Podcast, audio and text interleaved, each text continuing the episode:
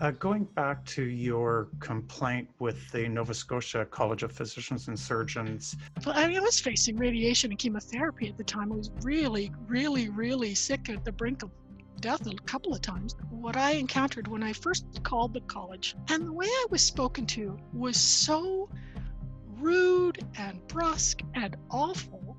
When I picked up that phone, I was ambivalent about making the complaint. When I hung up the phone, I was certain I was going to make it because I thought, this is the intimidation tactics. This is the first edge of the wedge where uh, medicine defends itself and shuts down people. And I, and I thought to myself, this time you're going to deal with someone with a voice. I've got a voice. Lots and lots and lots of burn patients don't have voices for lots of reasons. They, it inflamed me, that call. I said, I am taking this complaint all the way because of how rudely and dismissively I was treated by the college.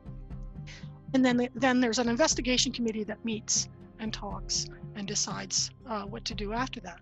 Again, dealing with really awful personnel from the college um, I needed a surgery. I was I was on the list for a surgery. Someone phones up from the college saying, "Well, the college investigation committee is willing to sit down with you and talk to you," which we do, which she said is in serious cases. So I thought, okay, great, they're taking this case seriously. And then she said, uh, "But you have to show up on this date." And I said, Well, I can't. That's my surgery date. She said, Well, that's just too bad then. You know, that is really uh, your problem. You know, uh, with these doc, it's very hard for them to meet, and we're not meeting again. It's springtime. We're not meeting again to the fall. So you either do it then or never. Medical error is purported to be the third leading cause of death in the US, killing a quarter of a million Americans annually. 23% of Europeans have been affected by medical error. Bad science embeds ME as medical harm globally, making millions missing. But less than 10% of medical errors are reported, because medical error is the secret many healthcare systems and governments work hard to hide. Wrong medication, wrong dose, amputate the wrong limb. I am Scott Simpson, host of Medical Error Interviews, and I talk with patients and families, physicians and advocates about medical error. They share secrets, stories, and most importantly, solutions. Medical Error Interviews is brought to you by my online counseling service, remediescounseling.com, a safe space for people affected by medical error, chronic illnesses, and other life matters. A note of caution some may be distressed or triggered by the medical experiences of guests. Hello, humanity. I'm Scott Simpson, host of Medical Error Interviews. And in this episode of the podcast, I chat with clinical psychologist Robin McGee. Robin is author of The Cancer Olympics Robin had a family history of colorectal cancer. So when Robin started to see blood in her stool, she reported it to her doctor. That doctor dismissed her symptoms as a probable infection and didn't bother to investigate potential cancer. Robin's bleeding got worse. A second doctor also thought it was from an infection. Robin also told this doctor about her family history of colorectal cancer. The doctor made a note in Robin's health record, but did nothing about checking her for cancer. Robin's bleeding worsened and she took it upon herself to get a cancer test. The results were sent to doctor number three. The results indicated Robin had cancer. The doctor wrote in Robin's health record that he sent her for further testing, but in fact, the doctor did nothing. Robin's bleeding worsened even more and now included dark red blood. A fourth doctor is not concerned and scheduled Robin for a colonoscopy many months later. It had been nearly two years since Robin first reported her symptoms to a doctor. The colonoscopy results indicate Robin had stage 4 colorectal cancer. Four doctors should have caught Robin's cancer earlier than stage four. All four doctors have fatally failed Robin. Unfortunately, as we'll hear Robin report, this was not the end of serious medical errors she would encounter as she begins her fight with cancer and her fight for justice. You can support the podcast by subscribing on iTunes, Podbean, Spotify, and all the major podcast platforms. You can also leave a kind comment. You can also support the podcast by becoming a monthly patron. Premium patrons of the podcast get access to video versions of the podcast. Go to patreon.com slash medical error interviews to become a monthly patron of the podcast. If you are experiencing the effects of medical error or the challenges of living with a complex chronic illness, you can book an online video counseling appointment with me through my website at remedies counseling.com. Now, here's my interview with Robin McGee and a note of caution to listeners that some folks may be disturbed by Robin's experiences with the healthcare system. Great, thanks, Robin. Uh, so tell me, where did you grow up and what was your childhood like? I grew up in Ottawa, Ontario, Canada. And uh, I grew up as number six of seven children. So, uh, great big family out there. And um, I live in uh, Nova Scotia, Canada now. Okay. Um, and after high school, what did you do? I went to university and I uh, um, went, I got three degrees. I got a um, bachelor, master's, and then a PhD clinical psychology and I've uh, been a practicing uh, clinical psychologist ever since. Okay. That's be 30 years, 30 more than 30 years now. Uh, and I first discovered you, or more, I think I recently rediscovered you uh, on Twitter because uh, you just had a book released. Uh, um, no, that book was released some time ago, actually, in 2014. Oh, in 2014. Oh, okay. Uh, so let's back up to the beginning of your healthcare journey that went awry. How did that come about? Well, uh, my mother had uh, colorectal cancer. Uh, and uh, so I had a family history of that disease. So in uh, 2008, I started to have some bleeding, some rectal bleeding, which I knew was concerning. So I went to see a person I'll call Doctor Number One. Doctor Number One was a locum for my family doctor, who I'll call Doctor Two, a family doctor at the time so the locum um, kind of dismissed the presentation and said, oh, you know, it, might be uh, C. difficile, which is a pretty serious thing to to suspect. And yet she said, no, no return appointment. I think it's that. Away you go. Um, do a test for that. And yet uh, that test, of course, was canceled because in order to um, to uh, qualify, that test has you have to have liquid stool, which I didn't have. So um, so she received that test result back and didn't do anything with it, just kind of left it. Of course, the symptom continued, got worse. I went to see doctor number two. By then, I wasn't just bleeding, I was actually shedding like um, skin as well. Um, um, and the uh, doctor number two is my regular family doctor, had been for 15 years at that point, also kind of dismissed and belittled that presentation and said, uh, she, I reminded her about my positive family history. She she noted that she all wrote it all out in her records and she even wrote down about the skin and so on like so it wasn't that she didn't hear me when i said what i said. Um, but she wrote a um, a um, she referred me for a, the same c difficile test which of course was canceled again.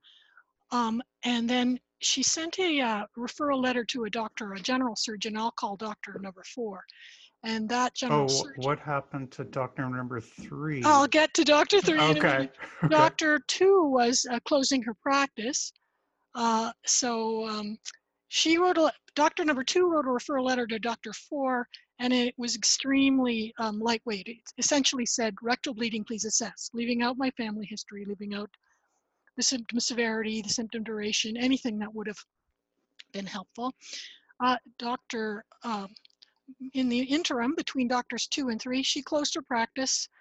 Um, I found a third doctor, Doctor three, uh, Doctor two and Doctor three, I might add, were colleagues of mine. They weren't uh, because we small, we all practice in a small uh, rural community. We all knew each other on a first name basis with each other. So it never occurred to me that either of them were going to give me short shrift. Between doctors two and three, I arranged for myself to get a uh, um, a cancer screening test. Um, you know how uh, people over 50 get those kits in the mail. I was under 50 at the time. I was 46, and uh, so um, I, I got appropriate test for that age group. And I, I didn't know at the time. It was a cancer test. It was given to me by someone at the lab saying, "You need this," um, because they were they were telling me that the C. difficile thing was a total red herring and I should never have been tested for that. I should have this test instead. So I did the um, this uh, this blood test, a stool blood test, which of course was positive because I did in fact have cancer. And uh, that positive result went to doctor number three, who did nothing at all with it, not anything at all. I went in to see doctor three. I reported what had happened with doctor one, doctor two, and that the symptom had continued on. It was, of course, much worse. I reported all that to him. He said, You need a colonoscopy, and I'll follow up on it, I promise. I left that office feeling, Oh, great, I finally found someone who's going to take any action. But he, in fact, did nothing at all. Like he, Eh. he forgot. He did nothing. He didn't, he didn't convey the serious results to the specialist. He didn't write the specialist himself. He didn't call as he said he would. He did nothing at all. Wow. And, And- I and- guess you were not aware of the results of that test. Uh, well, no, I, he, he said I didn't, I didn't in fact know it was a cancer test, but he said, oh yes, that was, that was a positive test. You had, you had clear microscopic and outright frank blood in that sample. So he knew what the results were. He just didn't do anything um, about that. So, uh, so, um, so uh, what was learned later is that he had signed off in his EMR, his electronic medical record, that he had um, signed off, he had followed up with the specialist when he had never done. So he, but he wrote in his log that he had. So sort of the tickler that would normally remind a doctor, you've got to do this, you've got to do this, it, it was just crushed because he somehow signed it off um, without having done it. So um, of course he says, you're going to wait a long, long time for uh, uh, colonoscopy. You'll wait a long, long time. So I'm waiting and waiting and waiting. Of course, I'm getting worse. So I phone him and Dr. Four's office. I say to Dr. Uh, Three's office, look, uh, I understand I was referred to Dr. Four. Uh, it's I'm getting worse. What do I do? They said, not our problem. You call her. So uh, I call the surgeon's office immediately. They say, um, oh, that's not our problem. There's no resources. You are on an 18 month queue. If you get out of our queue, you'll wait 18 months in someone else's queue if you start over. And so I said, well, I guess I don't have a choice but to wait then. And they're going, yeah, no choices. Meanwhile, of course, I continue to get worse. I continue to phone. I go, I, I try all these methods. Uh, ultimately, end to end, there were 18 separate efforts that I made to get a correct diagnosis. Um, when I finally see Dr. or the specialist, she says she examines me, and dark red blood is a is a sign of colorectal cancer. She says, "Oh, this person's fine, apart from the dark red blood." So she ends up concluding nothing to see here, no need for anything further, except I can press her. She agrees to a scope months and months later down the road. So in the end of the day, I get a scope, and by then uh, was uh, had a, a, cancer that uh, we now know was stage four. Whoa. So this was the best practice guidelines for colorectal cancer is from the point of, you know, uh, physician referral to um, final diagnostic workup for rectal bleeding. Uh, the uh, the Canadian College of Gastroenterologists had set that timeline. That should be no longer than eight weeks, so 60 days. I didn't wait 60 days. I waited 600 and 61 days for a diagnostic endoscopy with active symptoms with an immediate family history. And in uh, the matter went to law, the matter went to the college, the, there are uh, provincial college, and in the course of that, many more things about the, uh, their practices were revealed that uh, revealed how how those serious errors came about and quite quite um, wrongdoing for which those doctors ultimately were disciplined. Um, and also I can say that the, uh, so it's not just my opinion the care was terrible. The, the, the College of Physicians and Surgeons here in Nova Scotia also thought the care was uh, wildly substandard, which of course it was. Wow. One of the um, uh, disturbing uh, things about Dr. Four's conduct that was revealed was that Dr. Four had many, many years before um, abdicated herself from her surgical triage. So she let her high school educated sec secretary triage her surgical cases. And the way she did that is that she ripped the screening standards out of a journal and pasted it to the secretary's desk and said, when people phone up with rectal bleeding, you triage them using this. And even though those screening standards say right at the top, people with symptoms go on to assessment, the secretary read it saying, well, this woman's under 50. People under 50 don't, don't get colonoscopies. So no colonoscopy for her. So, so it was, um, it was a, in some sense, a, I think a lawsuit waiting to happen um, in that case. Yeah. So when you found out that you had stage four cancer, how did that impact you emotionally and for your family? Uh, well, initially the, the cancer was diagnosed stage three. Uh, we now know we now we know now since I, have had a cancer recurrence since then. So and in that uh, the surgical um, exploration at that time revealed no, no, it was stage four all along. It came from this suspicious place that had been suspicious right from the beginning. But it was diagnosed stage three, which is a curable um, cancer, and uh, but in fact it was already too late by the time I was diagnosed the first time. Um, the uh, it was a the answer to your question. It was of course uh, absolutely horrifying and devastating. I you know I had a, a child at home at the time, um, only 15, and uh, so I had to kind of drop everything to go into them essentially two years of brutal, brutal treatment and multiple surgeries and chemotherapies to to um, address that. I went into remission, thankfully. I went into remission for a good long time, like six years. Cancer recurred, um, and uh, and um, unfortunately, I was, experienced another serious medical error after that, in which the two centimeter cancer, um, obvious on radiology, was missed by a distracted radiologist. Uh, so it wasn't detected till six months later when it had gone from two centimeters to nine centimeters. And in that, uh, of course, was much more morbid, required another horrific, horrific chemotherapy, horrendous surgeries, multiple surgeries.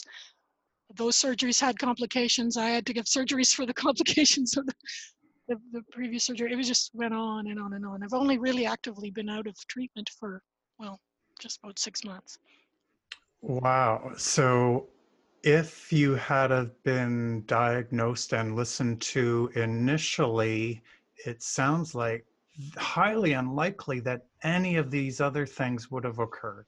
Yeah, correct. And so uh, colorectal cancer is one of the most uh, preventable cancers that there are. It's like skin cancer. If caught in the early stages, people have excellent survival prospects. Not so great if it's detected to it's stage three or stage four, and certainly very little chance at stage four. So, um, so it, uh, uh, and I think that was borne out by the expert uh, testimony we had at, at law and also um, you know, I'll tell you that in seven years of medical malpractice litigation, the, uh, de the defense of the doctors could not find one expert anywhere in Canada or America able or willing to defend the standard of care I received from those four.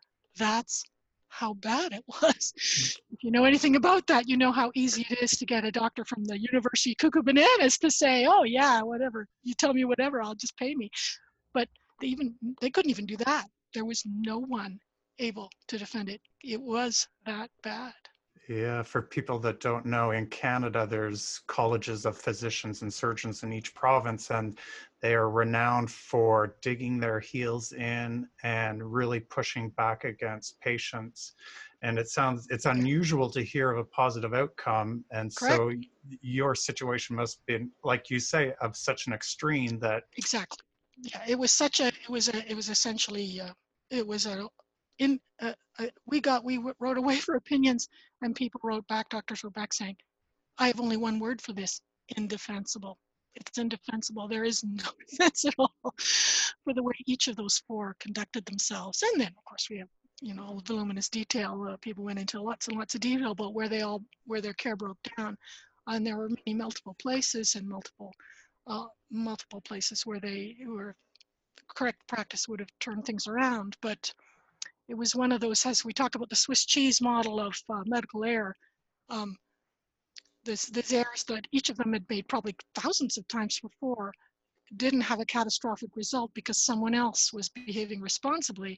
Um, in, in, in my case, all four of them behaved irresponsibly all four of them assumed some other doctor would take responsibility for my case. So in the end, none of them did, and and uh, that's uh, that's how that uh, came to be. So, so uh, did, it, did you do a complaint with the College of Physicians and a lawsuit in civil court? correct. So uh, so um, I've approached medical error each of three each of the three common ways people can approach it. Uh, but apart from doing nothing, which is what I didn't do. but most of us do do because it, we're just too sick and too devastated uh, to do anything else.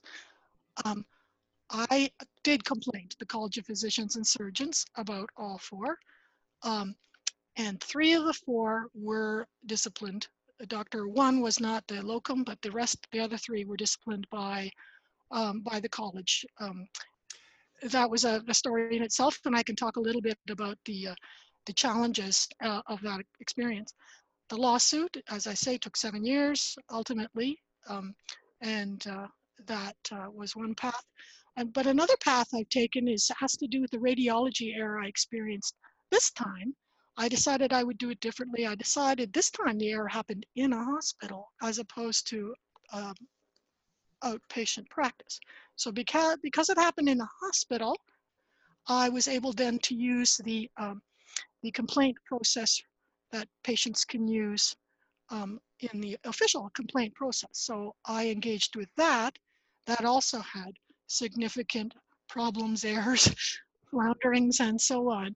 Um, but what I did find out, uh, learn, or uh, what I, has occurred out of that is um, um, while the apology practice itself was kind of bungled and unsatisfying, I Sorry. would say I would also say that I, I, I feel that in working with the province, the province of Nova Scotia, the quality branch of the province, um, we are making changes in how air, uh, apologies chain is is handled in my province. So there's there's learnings that are happening to that system because of because of my uh, bringing that complaint forward. So uh, I consider that a positive um, remedy, even though the experience itself was uh, was un, you know,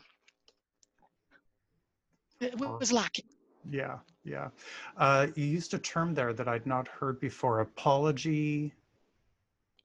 Error and apology practice. So what is what is the uh, appropriate response of a hospital-based physician and um, and management in a case where a patient is clearly harmed and that patient complains? What what is the correct response. So um, but with sort of post-harm, ideally there's disclosure. Ideally there's, um, you know, empathic apology, communication.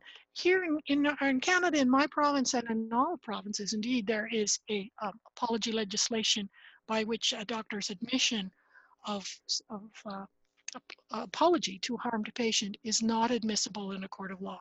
I might also add that in the history of Canadian jurisprudence, a doctor's apology has never been used against him or her in a court of law. That's not how uh, law operates. Um, but uh, I know understand the American system can be different, so I don't want to comment on how that that works there because I know it's a little more uh, litigious. Uh, going back to your complaint with the Nova Scotia College of Physicians and Surgeons, uh, how was that process for you as a patient lodging that complaint? Well, I can say that um, what I encountered when I first called the college, initially I'd called saying, you know, is it, you know, I knew these people personally. I said, is it possible I could just get them all in a room and we could all just talk about what happened so we could all just learn informally and it didn't have to be a, you know, I, mean, I was facing radiation and chemotherapy at the time. I was really, really, really sick at the brink of death a couple of times. Thinking, I really, you know, this is taking energy. I don't want to necessarily take that energy. Can I, but, but is it possible for me to do that? So I made a phone call asking that question to the college. And the way I was spoken to was so rude and brusque and awful. Um, the person who dealt with me said, "No, that is not possible. What you need to do is submit a complaint on each of these doctors, one and and and it was more the tone than anything else. It was so um, a huge pushback on me, even raising raising the situation. I thought I hung up the phone. I when I picked up that phone, I was ambivalent about making the complaint. When I hung up the phone, I was certain I was going to make it because I thought this is the this is the intimidation tactics. This is the first edge of the wedge where uh, medicine defends itself and shuts down people. And I, and I thought to myself, you know, what if I were someone else? What if I was like a, a, a fragile little old lady? What if I was an immigrant who hardly spoke English? What if I was someone, I thought, this time you're going to deal with someone with a voice. I've got a voice. Lots and lots and lots of harm patients don't have voices for lots of reasons including illness.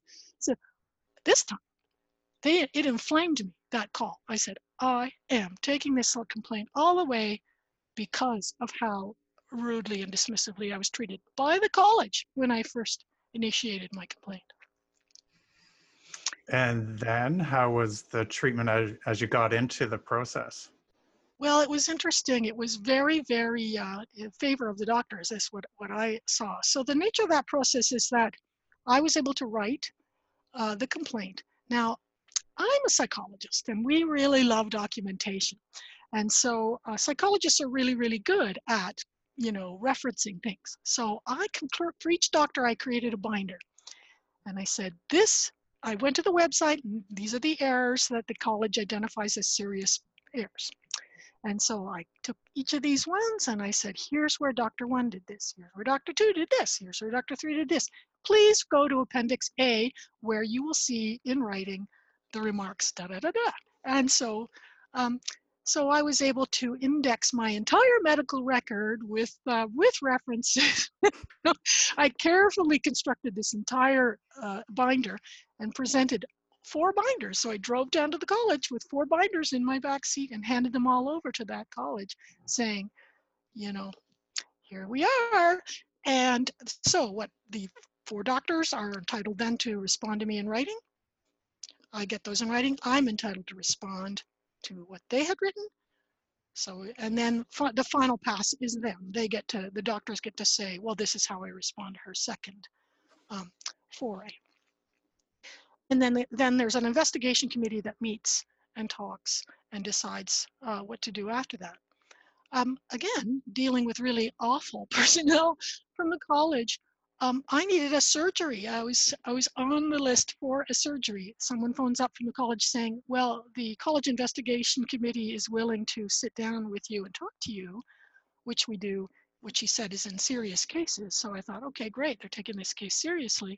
And then she said, uh, "But you have to show up on this date." And I said, well, I can't, that's my surgery date. She said, well, that's just too bad then. You know, that is really uh, your problem. You know, uh, these doctors, we, they, we, they, it's very hard for them to meet and we're not meeting again. It's springtime, we're not meeting again to the fall. So you either do it then or never. And I, and I, and I was like, I can't cancel a surgery for this reason. I would do anything. Can anybody talk to me on the phone? Can I do, I would do anything to meet and talk with someone um, uh, about this case, but I can't do it that day. Uh, as, it, as it turns out, by virtue of another sort of bungling in the medical system, that surgery ended up getting canceled or postponed. But uh, so I, I, uh, I, I was able to meet with one person on the investigation committee and one public representative. So I was investigated. I was able to speak to two of a panel of about seven um, physicians who, uh, who those seven physicians got to speak to all four doctors, but the eye injured patient got to speak to two of those seven. So it, it just wasn't patient friendly. It was not a patient centered process. It really was all about, it seemed all about um, the doctors had every opportunity to represent their case, uh, and I didn't. And, you know, perhaps in another way, because I had been so exceptionally thorough in my documentation, perhaps they felt they didn't need to speak to me. But I feel every time a patient is seriously harmed, a college should speak to the patient and all the investigation committee should do that. They need to see the human face of the person. The public, they are sworn to defend. They need to see that face, in my opinion. I concur. And it sounds like the seven member panel that was making this decision are all physicians. There was all, all physicians except for one who was the public representative, which I understood to be the wife of a physician. So um, Wow. I'm not certain how how uh, unbiased that person would be. Yeah, you're you're being polite there, yeah. so uh, so that so the college experience. Uh, what I can say about a college complaint from a, the perspective of efficacy was um, unlike a lawsuit, a college suit has the potential to enforce a change in a doctor's practice. So ultimately, the four doc the three doctors who were disciplined were um, they were they were sent a letter or I was sent a letter saying this is what we said to Dr. X and then they said their piece what they they quoted what they had in the letter so I didn't know no don't know if I saw the full letter that was sent to Dr. doctors 2 3 and 4 but I was given select quotations from the letters that were sent it was like Dr. 4 failed to do this Dr. 3 failed to do that Dr. 2 failed to do this and um, what they um, uh, so in uh, and in those letters a college is empowered to say dr four and they did do this for dr four dr four from now on you must be involved in your own surgical triage you are a surgeon your high school educated secretary cannot triage your surgical cases you are obliged to be part of that process from here on and uh, they it, they now, did they audit her to make sure that she really did that? I, I don't believe so. But they are at least able, they're under um, power, they're empowered to command a change in practice. Uh, from, from henceforth, you will read your patient's files, is what they said to Dr. Three. For, from henceforth, you will advocate for patients when they come in with distressing things. From now on, you will keep a record of when K patients call in distress. These are these are the things that had not occurred. Wow. And uh, so uh, uh, with Dr. Two, they said, you know, from now on, when someone comes in with, she, she, this patient provided you with serious details about her condition, and you didn't convey any of those details in your referral letter, and you closed your practice without telling anybody, and therefore, you know, this woman's care was left in the lurch completely. And uh, so there was a number of uh, a number of factors they identified with those with two, three, and four, and they said from now on you'll do this, this, and this. Now, so they're empowered to do that. So I like to believe that conscientious physicians, which I actually believe doctors one, two, and three were conscientious physicians, and if they were instructed by their college to behave differently, that they would behave differently uh, thenceforward. One of them um, retired from family medicine, so it was a moot point, but um, the uh, the uh, Dr. Four, I'm less I'm less certain that Dr. Four um, changed her practice based on um, based on their instructions, but she was she ought to, and she also retired, so that's uh, so that um, that that that's what how that ended in the end. So the process leaves something to be desired. What did you think of the uh, the remedies for each of those individuals? I, I felt that those remedies were insufficient in my view. What I said to the college is, what I would like to see happen here is I would see like to see the four, three family physicians go away on some kind of certification training in appropriate diagnosis of colorectal cancer. So because each of them said to the college, the reason we didn't act on her case is that we believe that people under 50 can't get colorectal cancer. That we think it's statistically unlikely. And and and uh, she said, well, she had the symptoms and she had the family history. So, you know, of course, now we know, as you, in the United States, the uh, the screening age has been lowered to 45 because of the hmm. extreme incidence, increased incidence of colorectal cancer in people 45 and older, 45 to 50, and in fact, even younger. It's a, it's a, no longer an old man's disease. It's a, it's younger and younger and younger, and each year, epidemiologically, there's more evidence that uh, the, that that ball is moving down the age range. And so when young people are diagnosed, it's really catastrophic to their lives. Either I can go on and on about that. Um, so uh, so I thought that was extreme ignorance on their part that for which they deserve to have that corrected by training. I, I, didn't want them kicked out of medicine. I didn't think they should be strangled and hung up or, or anything in bad. I just wanted them to be educated uh, and to practice correctly from then on because two of them were going to remain in family practice. So I wanted to see at least two of them better educated about colorectal cancer. Um, but that wasn't that wasn't a remedy that the college applied. And I wish they had. I wish they had said, we expect you to go on a CME and we want to see evidence that you have done that in the next uh, year or two. So there's a whole process. It's one thing to have to deal with a diagnosis of cancer and then to have layered on top of that all of these multiple medical errors and then having to deal with a system that's not very open to uh, patient-centered responses to those errors. How did you manage all of that emotionally, cognitively, with your family? Well, um, uh, yeah, as I've said, in some ways, I found the college campaign process instead of being um, instead of being uh, dis destructive to me. I mean, I was concerned and I was anxious. Uh, uh, I remember the day that they uh, they asked me to come in and speak. My heart was just pounding in my chest, saying, "What if they don't listen? I'm telling my truth to power, but what if they don't listen? What if they go, yeah, you know, you're wrong place at the wrong time?" As if being in a doctor's office when you're in trouble is the wrong place at the wrong time.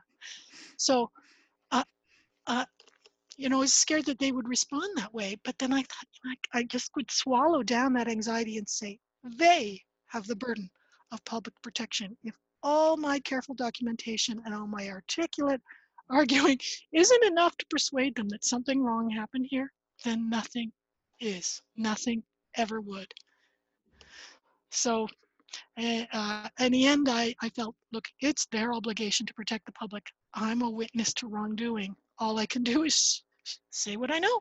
And I and so I did that. But I what I would like to say is that you know concurrent with um, some of the college part, uh, as things got worse and worse and worse for me physically, you know, I was going through this college complaint. I'm you know writing and throwing up, writing, throwing up, burned. I was burned by radiation. I was just going through horrible physical things. And yet, getting to the keyboard and writing, writing my complaint, it gave me a function. It gave me a purpose. It made me feel empowered at some level. I felt even more empowered than when I went off uh, and then initiated the malpractice lawsuit because then you have a team, like you have a team of lawyers who are who are also then saying, well, let's find out what we think about this. Now, medical malpractice law is not for sissies is what I need to tell you. That you know that is also very daunting. Of course, as you know, um, various uh, legal defenses for doctors take a sort of a scorched earth policy towards uh, patients, and they will you know, they'll hire PIs to follow you at home to make sure that you really are sick as you say, and all these dreadful things they do, these dreadful things. I'm not saying that happened in my case, but I, I mean, uh, these uh, the defense attorneys often stoop to very low levels to to um, intimidate uh, a, a, a, patient. Um, but what I can say about it is, even though there was much, much pain and struggle in the lawsuit practice, it also is something that, uh, from my perspective, I if I had to do it all again tomorrow, I would absolutely do it. Why? Because it was empowering, and and at the end of the day, uh, my lawsuit settled out of court for a to be undisclosed sum of money, but uh, it was settled. Um, as I say, the, uh, the, the defense could not find an expert witness to defend the standard of care. How long did those lawyers fight you? Seven years. Oh, seven years. Yeah. Wow. So uh, It's uh, still hard for me to fathom that you settled out of court. You seems like you had a pretty open and shut case, and they still dragged it out for seven years. How much? the- how much can you hope- afford, and how long will you live? the secret hope of doctors in a case, or rather, um, well, doctors too, but but the secret hope of uh, defense attorneys in a case like mine is that the patient will die, because the, when the patient dies, the case dies with it. So dead people don't need the money; living people need the money. So if you are, if you're, if I have a, I had an enormous cost of care. Like I ended up having to to live in Toronto, uh, many provinces away for like six months last year to get all these extensive surgeries and treatments and so forth. I had to pay for a lot of that myself.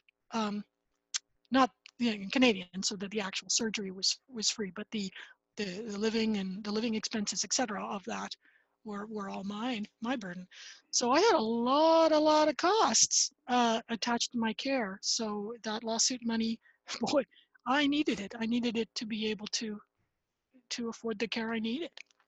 Being sick is expensive. Yeah, yeah, yeah, yeah. So, and that's, uh, and that was, that's only So- one of million, many, many expenses. hmm Uh, so when in this healthcare journey did you write the book? Uh, there's another little aspect to my story. It's not a little aspect. I should, I, I'll share it. It, it was um, when I after this whole thing with these this doctors, this terrible bungling is revealed. It's just heartbreakingly revealed that all of them were the, the keystone cops of medicine, and the whole thing was just a big debacle. And I'm left with this late stage disease. I then go for my chemotherapy. I have the surgery, it's time for chemotherapy. And then I discover to my horror that the best practice chemotherapy for my kind of cancer was not available in my province. It was available everywhere else in North America, Europe, New Zealand, Australia, United Kingdom. The whole world had adopted that standard. My little province had not. And uh, so uh, my community and I lobbied the uh, the government at that time um, to extend our provincial formulary to include that chemotherapy in it so that so people like myself could get it as part of the Canadian healthcare or the Nova Scotian healthcare system. Um, and eventually the members of the, our, uh, our opposition party at the time got involved and then it turned into this sort of foofara in the legislature and all these kinds of things. But uh, in the end of the day, I will tell you, and I'm kind of giving away the book uh, the Cancer Olympics now. The ending, uh, the story is that we were successful in um, i- i- lobbying the government to um, authorize the best practice treatment, but too late for me to receive it. But I can say proudly, uh, since the days of our advocacy, over 1,000 Nova Scotians have had access to that best chance of cure since those days. Wow, no so small we were- feat. it was no small feat. No, it, it was a, a, a huge um, uh, victory. And so part of this, so my book, The Cancer Olympics, tells the story of the, the medical malpractice. That's chapter kind of one. It tells the story of the fight to sort of survive and what was involved. It tells the story of my of the of the wonderful support I got from my community, including this lobbying, and then it tells the story of um, the victory uh, in the in, in it was sort of like a Disney movie on this triumphant bittersweet note. Because of course me not not getting the best practice chemotherapy might have also contributed to to my recurrence later on. And I was uh, I was going I am going to die a martyr to my own cause I'm not I, I so the be, because of that so no conceivably I would have recurred anyway no matter what because uh, because it, it as it turns out uh, initial imaging did show a metastatic uh, lymph node. That node was, as it proved later, the epicenter of my recurrence. Okay. And so you said uh, you've been out of the cancer treatment for six months now? Uh, correct. So I had uh, extensive treatment, two years of treatment back in t- 2010. Uh, and then in 2017, um, um, the the the cancer was detected six months too late, as I say, because of the radiology error. Huge, huge, huge extent, the worst chemotherapy imaginable. I lost my hair. I, uh, you know, was in a wheelchair. I had my skin died up. My mouth turned into one big sore. It was horrific, horrific, horrific suffering. Un, unlike, unlike, unlike anything I've ever, ever, ever experienced or, or dread experiencing ever again uh, a huge 12 hour surgery to sort of debulk how extensive that cancer was. That surgery had terrible complications. I ended up with horrific complications, and I ended up having to wait 15 months with those horrible complications before being able to access surgery in Toronto, which helped to correct the, those complications. And then I needed a whole bunch of post-operative treatment to uh, to uh, survive all that. And uh, so that that surgery was just last March. So, um, and so my my I got back from Toronto on first of June. Wow. Uh, so a lot of listeners may be living with chronic illness. Some of the folks may be going through cancer treat them, treatment themselves. How? What were some of the tricks, psychological tricks you used to get you through such a rough, long period?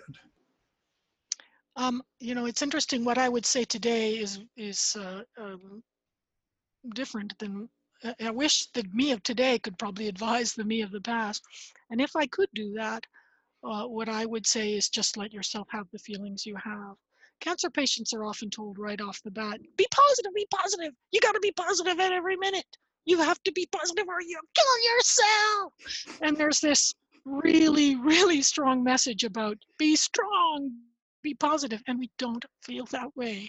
A lot of the times we do lapse into despair. We do lapse into fatigue. We do lapse into um, uh, those feelings and uh, and, it, and initially i would like oh i can't let myself feel that way. I've got to be strong. I got to be strong.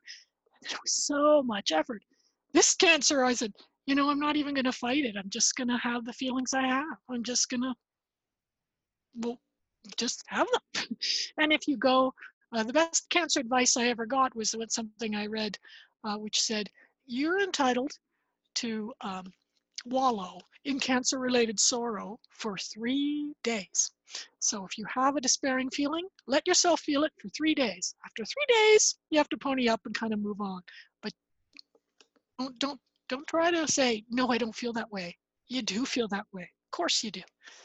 And just don't don't uh, don't give yourself the added burden of being strong and positive every single second. Yeah, don't invalidate your own feelings. A hundred percent, a hundred percent, and uh, and I guess that's where uh, getting getting back to uh, taking on the medical establishment to, through a lawsuit, through the through the college complaint, and then again, and also through this uh, the hospital-based complaint process. Um, what what I find meaningful there is, you know, it, it, I want to say, look, my life means something. It meant, it means something. You guys treated it like it meant nothing. It means nothing at all to you. I'm in your rearview mirror. I made that mistake. Who cares? In fact, I was actually told that by an apologizing doctor. Said, "You're in my margin of error." You know, would you say that to someone you hit with your car?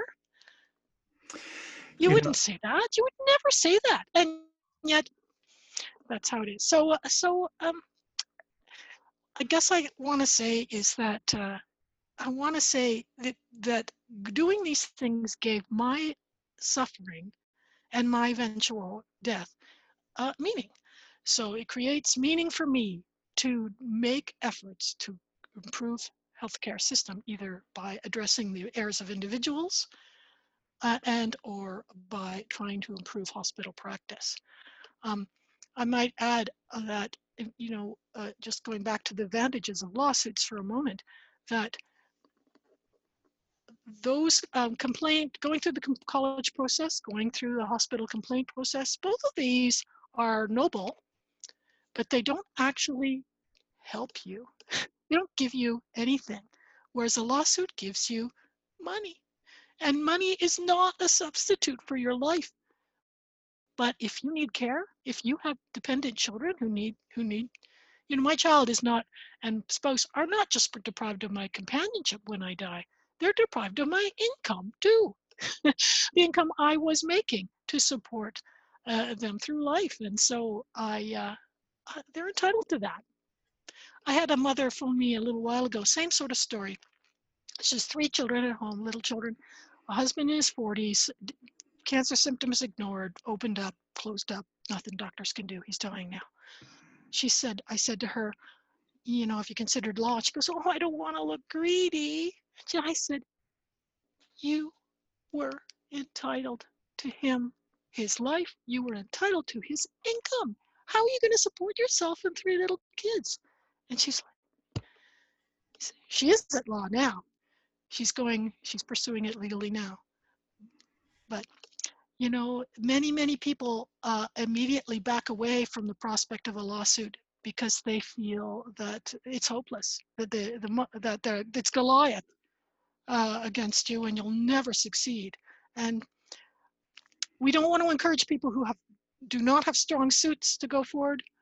I want to encourage people who do have strong suits to go forward. And it isn't going to be as bad as you think it's going to be because even if you know even if everybody in a 100 mile radius comes over and spits on your your deposition that's your truth and you have a right to your truth and you have every right to pursue your lost income well, I previously interviewed a woman with cancer uh, whose cancer was spread by a procedure an incompetent doctor did. And she went to a lawyer, um, and the lawyer said, I'm going to be totally honest with you. We can sue, they will fight, uh, they'll drag it out over many years, they'll make it as rough on you as possible. They'll hope you die before right. it ends. And even if you win, the most that you can get is your lost wages. And that's not going to pay my wages, you know, being your lawyer. So he said it, it's really futile. And there may be cases where that's the case, but there are many cases where it isn't. And, uh, you know, in the United States, certainly there's a thing called pain and suffering that, that those, uh, those settlements amount, uh, in Canada, those are capped. So those are no more than say 300, 350,000 dollars in Canadian money, which is not nothing compared to those settlements that are uh, present in the United States. But uh, uh, but I I all I can say is there's lost income, there's your pain and suffering. Um, I had an actuary calculate my lost income, and it was you know very sizable. Now I didn't get all that in the settlement, of course, mm-hmm. and of course you have to pay your lawyer and you have to pay um, you have to pay money and your taxes and so on on, on the services, et cetera. So you, you, you know, in the end of the day, I ended up getting about 60% of the value of my entire settlement. Uh, but that's not nothing. And it was nothing to sneeze at. And it's that's money that's that's helping me survive today. Mm-hmm. And also, you know, it now enables me to take advantage of some things like travel that to give me some quality of life for the time I have remaining. Mm-hmm. So, um, and uh, what was your um, awareness of medical error before your own experience? And I'm sort of relating it to I had no awareness of medical error, really. It wasn't on my radar at all until I started hearing it from clients. And they were just telling me offhand that it wasn't and near misses and nothing catastrophic.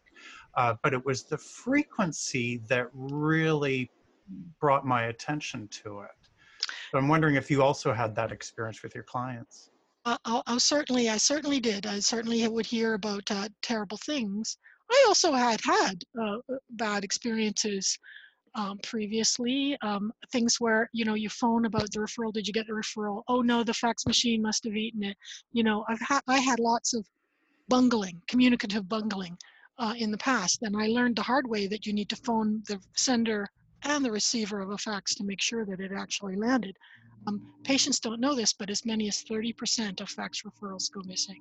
So unless you, patient, take take point on making sure that the communication happened, there's a one in three chance it didn't, and your your referral never left never left the, the doctor's office, fell behind the fax machine. You know why anybody still uses faxes in 2019 is uh, is ridiculous. I once had a, a cancer surgery canceled be, or postponed because the fax machine at the hospital ran out of ink.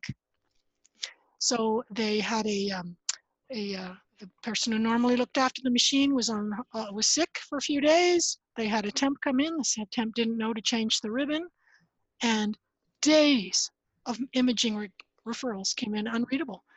And there was the, the sending doctors didn't know that it was unreadable, but those referrals were all simply ignored because like, they couldn't be read. and unless the patient phoned up and said, What the hell happened? Nobody even knew. Nobody knew anything about those missing. Uh, days of referrals went missing to a hospital imaging department. So, you know, there's no excuse in my view for not using fax to email at least at minimum, so there can be a record of what was sent when mm-hmm. and wow. whom. What a bunch of clowns. Clowns. Yeah. So, how is your health now today? Uh, well, I, I, uh, I'm going to be undergoing some scans and so forth, uh, probably in the new year, to look at uh, the status of that. Um, um, I, well, my last one was a little over a year ago. It was about a year ago, and uh, at that time, um, the cells, they know there's cells there. They know on biopsy there's cancer cells there, but they're not doing anything. They're just sort of, they were, at least this time last year, just sort of sitting there. uh, they will turn on eventually. They will turn on and take over and, and kill me uh, eventually. When that happens is not, uh, not clear, but could be right away. It could be a little bit. Um, the chemotherapy I had confers about 48 months uh, survival on people on average. So that, that would give me about two years uh, before the very end. Um, so, and of course, none of that was helped by the um, the bad radiology that I received. So, um, just the other point I wanted to make about um, the hospital-based complaint, one of the uh, things that I was able to do in complaining about poor radiology, um, and this I learned again, if patients don't speak to each other through podcasts like yours, people don't learn this. I spoke to someone who this had happened to. She told me, when this happened to me, I demanded that all my cancer scans going forward get double reads, two reads, two radiologists read them, so I will never be subject to an error like that again. I need to be able to trust the imaging I get because it's required. Um, it's required. And uh, so I went to, when as part of my um, negotiation with the healthcare system, I said, you did this to me. I am asking for a double read of all my scans. And they've committed to doing that. So again, uh, uh, it's sort of like an automatic built-in second opinion. Yes, and but of course I had to ask. They didn't offer it. I had to. Uh, um, uh, there are a number of things that uh, a harmed patient um, benefits from hearing other harmed people speak, like we're doing today, because then they can go, you know, that's an idea. That's something I can do about the harm I or my loved one received. You know, recently uh, I made a statement on a, a, patient forum that the more I hear of people's experiences with the healthcare system, the more I've become convinced that in order for any physician to be qualified as a physician, and any current physician should also undergo this training, that somehow they should experience a severe illness for a week. So they have that lived experience as the patient, but also receiving healthcare treatment in its various levels of quality. Because the value of that experience and how it plays out in their future career treating patients and treatment, I think is priceless.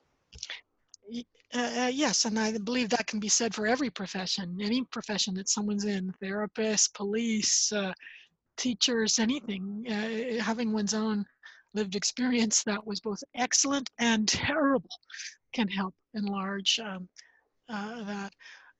You know, one thing uh, in in my world, which is uh, sort of um, behavior, it's child psychologist behavior, uh, that we know that uh, in all walks of life, that is every one of us, there's sort of an 80 15 5 rule So 80% of, percent of us are conscientious rule followers. When we drive our cars, we drive carefully and we follow the rules of the road.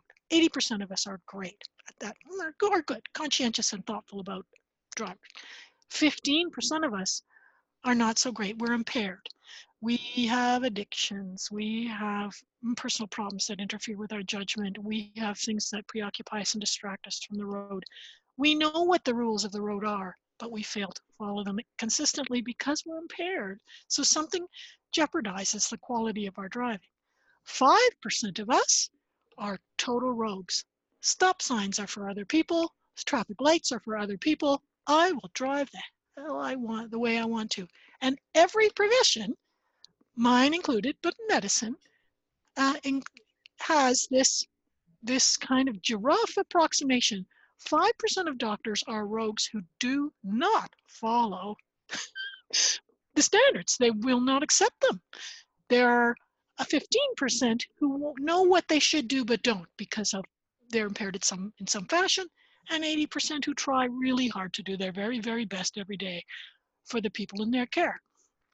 And so, um, but the, the average person in the public does not know that when we when it goes to a doctor or a specialist that you know um, two out of ten times you are encountering someone one in five times you're encountering someone who who's not on their game at all and never even was willing to play a game at all. And therefore your care you are you are in harm's way 20% of the time you see a doctor Wow. Uh, have you had uh, any physicians as clients and how, if at all, have they struggled with their own personal values as it conflicts with the physician culture? Uh, it's interesting um, when I reflect on the physician clients that I've had as a psychologist the ones that I uh, remember most clearly were uh, in this 80% of caring, conscientious persons who were seeing me, so they did have some kind of psychological trouble, uh, or their child did, uh, and they uh, they um, they were very very conscious of you know I, I just want to do the I want to do my best. I want to be as good at this as I can be. Some of them fled to their medical identity as i am going to be good at this because I'm not so good at this other side of my life, relationships or whatever. Um, and, um, you know, I'll, i just remember them very respectfully. Uh, uh, and uh, I've, I hear more actually, frankly, from nurses. Nurses tell me more frankly, uh, more often tell me about saying, you know, I saw that terrible error go down. I wanted to report it, but then I was told, if you report this, you're, you may as well pack up your bags and leave this hospital because we'll be, we'll get you for that. And um, that's a horrible position to be in. Yeah, yeah. There's uh, very much uh, whistleblowers. As we, not that we're talking about whistleblowers today, but whistleblowers are uh, are vulnerable, uh, brave people, but vulnerable people um, as a result of uh, these this uh, um, backlash culture that exists. Disturbingly, in you know, after I dealt with doctors two, three, and four, I was I needed a new family doctor, so a kindly, super wonderful, best human on earth took took me in his care uh, and helped me. And I was a cancer patient. I was struggling. I needed medical care, so he agreed to look after me. Uh, from that point on, I learned that other doctors in my community said, you know, he better watch his back for taking that case. You know, he you know he shouldn't. You know, they were they were against him for having taken on a case of someone who'd complained about other doctors.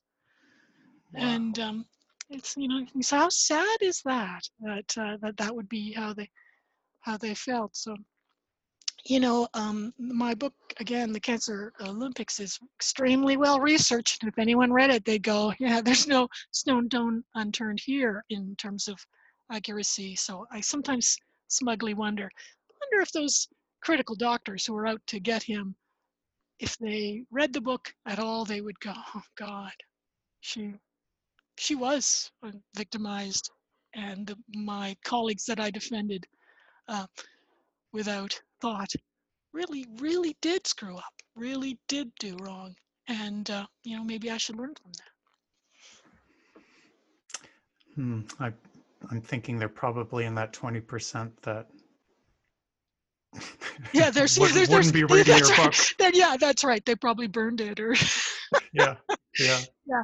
uh, it's interesting. It's interesting. I've, uh, I've had a variety of um, medical people contact me after reading the book. Some of them absolutely loving every word and uh, saying this was the. So I've had one guy said it was so powerful for him that he went on to present it at a doctor's conference of his own uh, around uh, around safe patient safety. And so I've never met this person, and yet they went on to do that. So uh, and to, told me on Twitter that, they had. And so, I mean, I've had some medical professionals take stories like yours, like mine, like he, they hear on this podcast, and totally try to to save it, things like this from happening again by becoming really, really caring about improving um, care and others just go la la la la la la la, la not listening, not listening, not listening. And um, and again, what I what I said about Dr.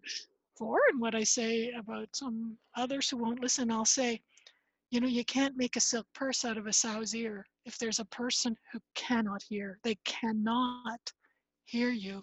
They'll never hear you, no matter how loud you shout.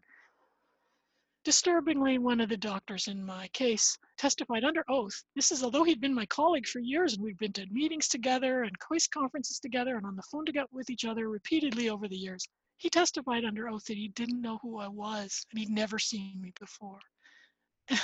so you were under oath. How can you say this? Not to mention the fact that if you don't know the only child psychologist in your county, there's something wrong with your family practice. But, uh, but I thought, you know, maybe I always was invisible to him. And I was thinking, gee, I'm a colleague with this guy. He'll give me care. But I was never, he never saw me that way. He only just saw me as another member of the audience. He, so, Wow. you know, some of these assumptions that, that, um, you know, that that's painful and that's provoking. But at another level, I think, okay, you're in this lawsuit. You will never forget my name for as long as you live, brother. yeah. and that's uh, maybe that's not a the most noble sentiment I could possibly have, but at the same time, it's just like That's how you feel. what's the best defense you can come up with? Yeah, really. So uh, heartbreaking, really. I mean, morally bankrupt. morally bankrupt. Yeah, you know, and and uh, unfortunately, lawsuits do bring out the worst in people, uh, and uh, that is something I've heard many many people involved in them describe, uh, and uh, that certainly was sad how uh, what was revealed. However, details were revealed about the nature of the practice of the doctors, which was unbelievably shocking. And I like to think that if they were conscientious humans and they read the expert opinion about their practice, I know I, I like to think that if it were me and I was being sued, I would read the expert opinion critical of my practice and I would shape up my practice based on what I read. hmm So your book, The Cancer Olympics, which is sort of uh, t- those two words beside each other, is uh, jarring. Well, and the image on the front co- um, co- uh, cover is of a, a person looking at a series of hurdles that go on into infinity. So Ah, okay. that's uh, that's Where can people find your book? Uh, it's on all the usual suspects. It's on iTunes, on Amazon, on on uh, Indigo. It's uh, um, it's uh, that uh, I have. There's there's paper copies that are available uh, in local stores here, but you know uh, for people far afield, the best best approach would be to go through Amazon. It's also available on Audible in in audio as well. Okay, cool. Uh, and what does your future hold for you? What projects are you working on? What are you looking forward to? Well, I uh, since the days of my initial advocacy with the um, over the diagnostic disaster that I experienced, I became super super active in patient advocacy. So for many years, I worked with experts experts uh, here in the province on developing uh, standards for family doctors for the appropriate diagnosis of colorectal cancer. I also was involved in um, setting standards of cancer care. So I was very very active in that uh, enterprise until that ended. And then I've uh, then I've uh, with a group called Patients for Patient Safety Canada been super super active in lobbying uh, for patient safety and doing um, um, presentations. For example, just a couple weeks ago, I gave a, uh, a talk I, along with some of my Patients for Patient Safety Canada colleagues, spoke to the Minister of Health of Nova Scotia about improving um, hospital-based um, error and apology practice. So we had a number of asks that we asked the minister to. We're doing this across Canada, but this in my province, being a Nova Scotian, I was able to say, this is what we would like to see. We would like to see patients who uh, who whose harm event is investigated. They should know the results of the investigation in writing. And also, we would like there to be a patient representative on the investigation committee, not the harmed person, but a patient on the investigation committee so that the patient perspective is represented at some level somewhere in the investigatory process. So question is that patient on that committee are they paid like all of the other folks on the uh, that that it was a it was a ask we haven't i don't okay. think the policies evolved to the point of uh, of addressing the uh, remuneration yet but uh, right. Uh, and i'm not even I, i'm not sure where their policy would go but that's where we stand as an organization we would really like the patient voice to be present um, when hospitals are attempting to address um, harm that occurred in hospital. So I'm very, very vigorous in ac advocacy around patient safety. I am attempting a, a, a, smidgen of a return to work. I need a, a third surgery, which is going to put me offline for many, many months. That's coming up sometime in the new year. So I'm just going to dabble at attempting to work until then. And, you know, I don't have a ton of time left. So um, I guess I'm gonna just try and invent a way to end uh, uh, from here on. But what my what I have said to, I'm committed to fighting both both cancer at large through uh, Cancer Cancer Society, be a peer support mentor, by um, work like this that we're doing today through patient safety. Uh, um, and uh, my intention is to do something to help patients broadly, cancer patients specifically, um, uh, and all harmed patients um, every day that I, I can until the end. Well, that is a great note to end on, Robin. Thank you so much for sharing your stories. Thank you so much for the work you're doing. It uh, it'll reverberate far, far into the future. Well, that's uh, that's my hope. Well, great. Thank you, Robin. Thank you very much. Well, a huge thank you to Robin McGee for sharing her shocking story of multiple medical errors that are most certainly causing her premature death. But as we've heard, Robin is not someone who will let harmful medical practices go unchecked. And she continues to fight a medical system more concerned with protecting errant doctors than protecting vulnerable patients. You can find Robin's book, The Cancer Olympics, online at Amazon and an audio version on Audible.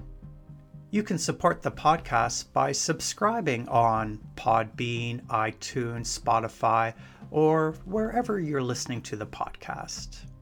You can also support the podcast by becoming a monthly patron. Premium patrons of the podcast get access to video versions of the interviews. Go to patreon.com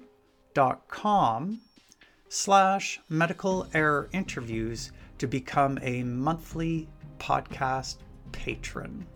Do you need support for your own experiences with medical error or for the challenges of living with a complex chronic illness? You can book an online video counseling appointment with me through my website at remediescounseling.com.